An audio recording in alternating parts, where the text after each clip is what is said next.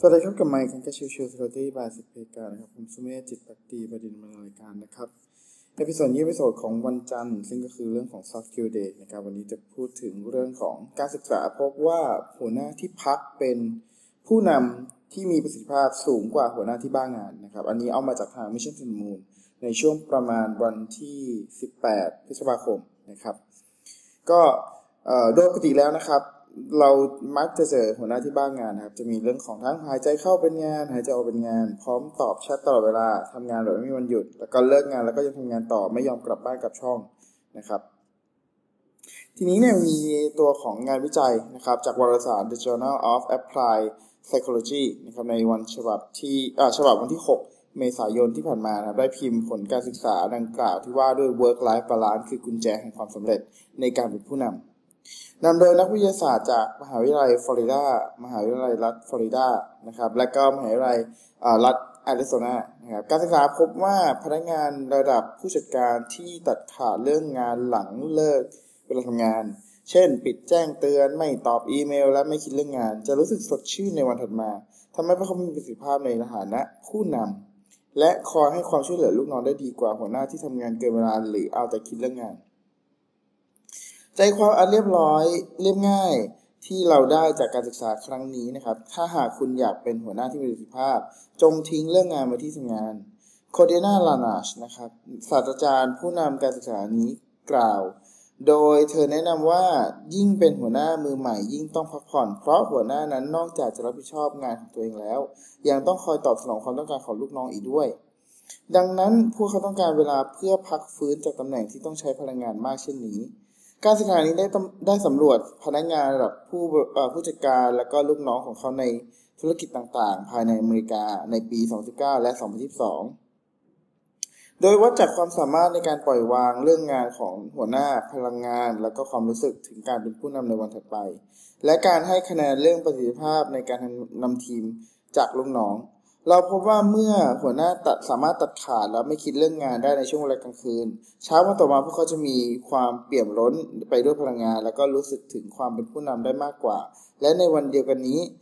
ลูกน้องพวกเขาของพวกเขานะครับ มักจะให้ความเห็นว่าหัวหน้าช่วยกระตุ้น ให้เขาทำงานและคอยชี้แนะได้ดีกว่าโคเดน่าลานาบอกนะครับ แล้วก็ยังเสริมอีกว่าหากเราพบว่าหัวหน้าเลิกคิดเรื่องงานไม่ได้ไม่ได้ในตอนกลางคืน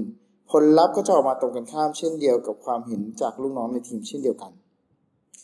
อีกหนึ่งประเด็นที่น่าสนใจจากการศึกษาครั้งนี้นะครับ ก็คือหัวหน้ามือใหม่มักทำงานหนักเป็นเรื่องปกติที่หัวหน้าจะเชี่ยวชาญ และก็สามารถตัดเรื่องงานไปได้ง่าย ๆ แต่สำหรับคนที่เพิ่งเคยเป็นหัวหน้า การปล่อยวางจะไม่ง่ายนัก พวกเขามีแนวโน้มว่าจะใช้เวลาจำนวนมากในการทำงานและก็คิดเรื่องงาน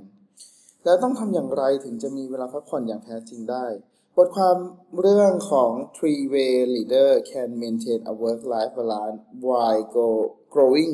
career จากเว็บไซต์ Forbes นะครับ ได้ให้เขาแนะนำไว้ตามนี้นะครับ 1. คือโฟกัสที่ผลลัพธ์ไม่ใช่ชั่วโมงงาน การใช้เวลานับร้อยชั่วโมงในกับการลงมือทำไม่ได้การันตีว่างานจะออกมาเป็นประสิทธิภาพแต่อย่างใด จริงอยู่ว่าการทำทุ่มเทเป็นเรื่องดี แต่เราต้องรู้ด้วยว่าแรงที่เราลงไปนั้นสอดคล้องกับเป้าหมายอย่างไร การโฟกัสที่ผลลัพธ์จะช่วยให้เราบริหารเวลาได้ดียิ่งขึ้น เราจะรู้ว่าควรจะทำอะไรก่อนหลังทำในเวลาไหนแล้วก็ทำมากแค่ไหน